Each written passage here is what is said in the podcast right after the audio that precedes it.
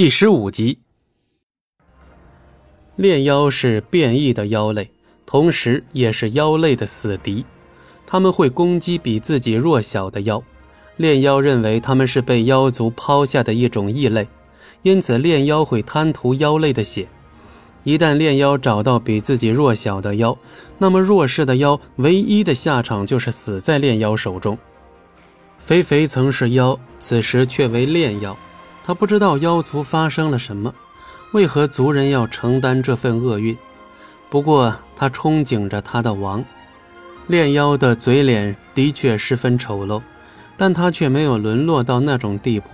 也许龙当已经将六年前偶然救下的女孩给放了，但对于肥肥来说，六年前遇上了龙当，是他几乎要陷入黑暗世界时出现的唯一一缕阳光。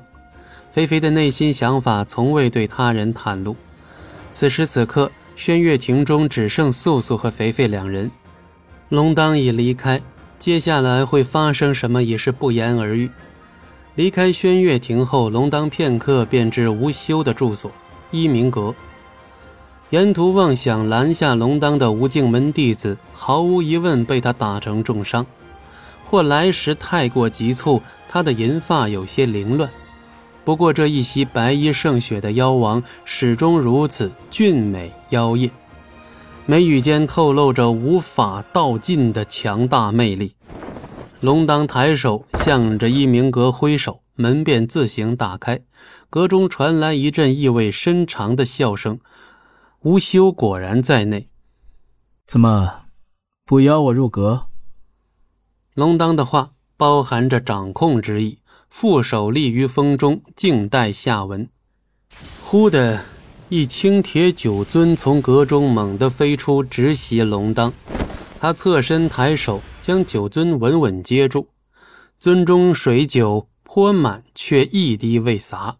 龙当举樽一笑，将其一饮而尽后，用内力将酒樽直直地向阁中甩去，并飞快地飞入阁中，就椅而坐。食指与中指交替在椅旁的茶几上来回点动，眼神自信无比。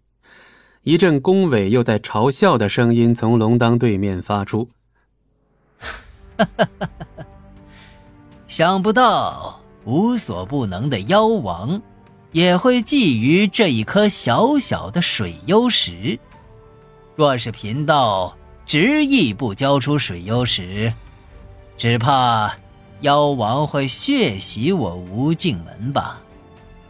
吴修说后，龙当仍未正眼瞧他，单刀直入，强势地说：“那么我问你要这物，你给，或是不给？”话音一落，他抬眼扫视吴修一眼，吴修倒也十分平静，或是他觉得龙当未取得水幽石前，定不会伤他性命。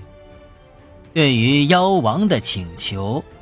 老道实在是爱莫能助，恰是不巧，前些日子，老道已将水幽石送至仙居，只怕妖王还得去仙居取此物了。吴修面上明明是一种奸计得逞的表情。若真是这样，那吴敬门发出赏识大会的消息，只是为了一次性将觊觎水淹石的人尽数消灭罢了。屋内一片死寂。龙当侧头莞尔一笑，手掌顷刻化为利爪，以迅雷不及掩耳之速度射向了吴修的心口，不过并未刺身。吴修方才平静的表情骤然褪去，脸上露出惊讶的表情。龙当的利爪还未撤去，他不语，只缓缓地将利爪将其心口处深入几分。虽说吴修有几分仙者气质，处事也还算沉稳，但龙当这般折腾他这老架子鼓，他可是招架不住了。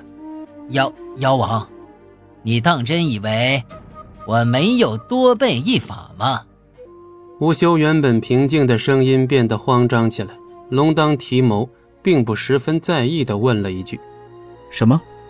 妖王是否知道，七年前鬼族与你族一样，也参与了驱赶巫族之事？这又如何？七年前，鬼族虽弱小，但行事光明磊落。如今鬼族已然壮大，却落了个卑鄙之名。吴修的视线下移，示意龙当取出利爪，他才愿意继续下言。